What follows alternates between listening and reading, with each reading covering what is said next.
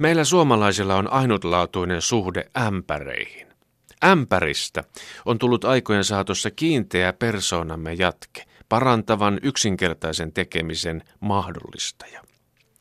Sen terapeuttinen kansanterveydellinen merkitys aukeaa väläyksenä vain niissä hetkissä, kun jossain jaetaan ilmaisia ämpäreitä. Muovisammio, käden jatkeena, olemme heti täynnä energiaa, valmiina säntäämään omiin juttuihin.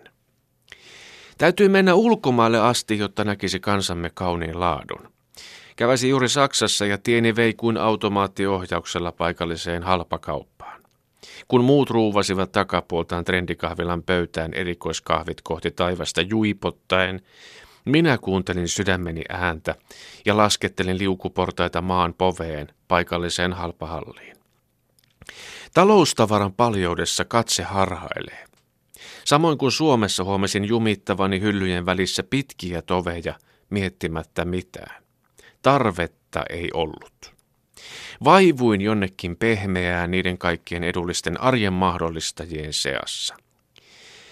Suomalaisella miehellä ei ole tarvetta muuhun maksulliseen meditaatioon tai terapiaan niin kauan kuin tämä temppu toimii. Saksalaisesta halpahallista oli vaikea löytää ämpäreitä. Ne olivat oudosti muiden käyttötarvikkeiden joukossa, käyttötavaroina. Niitä oli vain muutamaa mallia. Niiden syvempää arvoa ei oltu ymmärretty. Saksalaisessa sekatavarakaupassa olin ainoa uros, joka piiritti ämpäreitä. Kukaan muu ei kerta kaikkiaan hiplannut niitä tai mittailut rauhallisen syvällä katseellaan.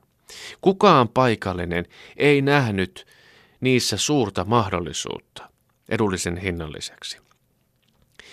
Ymmärrän täysin meitä suomalaisia, jotka jonotamme ilmaista ämpäriä. Edessä jonossa saattaa olla satoja, mutta siihen täytyy luottaa, että riittää. Ämpäri on tässä digitaalisessa pörinässä riittävän yksinkertainen väline kuljettamaan totuutta. Täällä korpien keskellä ämpäri on aina täyttynyt, joskus vuotanut ylikin. Se muistuttaa jonottajaa joka miehen oikeudesta. Joskus elämässä on köyhänkin saatava jotain ilmaiseksi. Olkoon se ämpäri näyttävän isokokoinen, jota keittiön ovella emännälle heilutella.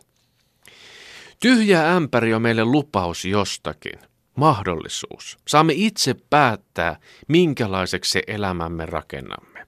Muovinen sanko vihdoin käteen lyötynä on yksilönvapauden viimeisiä linnakkeita. Sen voi täyttää puolukoilla, sienillä tai kävyillä, siirtyä vaikka lopullisesti markkinataloudesta keräilytalouteen. Siihen voi aina tehdä kiljusatsin, jos vaikka kieltolaki tulisi. Ämpärillä on edelleen hyvä kantaa vettä täällä tuhansien järvisten maassa. Ja jos järvinen joutuu yöpymään oudoissa olosuhteissa, laski ämpäri on aamuyöstä arvokkaampi kuin älykkäinkään puhelin. Meille suomalaisille ämpäri on enemmän. Se on rauhan ele, paikallisen heimon asuste, joka kädessä iloisesti heiluen kerromme mökkitien vastaantulijalle alle sekunnissa olevamme vaarattomia, hyvillä asioilla. Tässäpä suuri ero. Saksassa ja muuallakin on vaikea kuvitella kaikenkarvaisia huulipartaisia miehiä käyskentelemässä Biergartenin takana punaiset ämpärit vilahdellen. Sen takia he eivät niitä halpahallissaan hiplailekaan. Suomalainen mies taas on sinut oman feminiinisyytensä ja maskuliinisuutensa kanssa. Siinä rajapinnalla heilahtelee punainen ämpäri. Vaikka metsän sylistä singahtava mies olisi tuntematon, jos hänellä on asusteenaan ämpäri, rauhan ilmapiiri jatkuu ja vahvistuu. Kaupunkiympäristössä miehistä uhmaa pyöristävänä asusteena on yleistynyt heleävärinen muovikassi, vaikka ämpäri olisi kävelykadullakin parempi. Jos tilanteet kärjistyvät, ämpäri käy myös kohtuuttoman häpeän hoitoon. Siitä tulee hetkessä anonymisaattori, kun se laittaa päähän. Eli kun seuraavan kerran naurat ämpäriä jonottavalle ihmiselle, yritä hillitä itsesi ja asetu jonoon.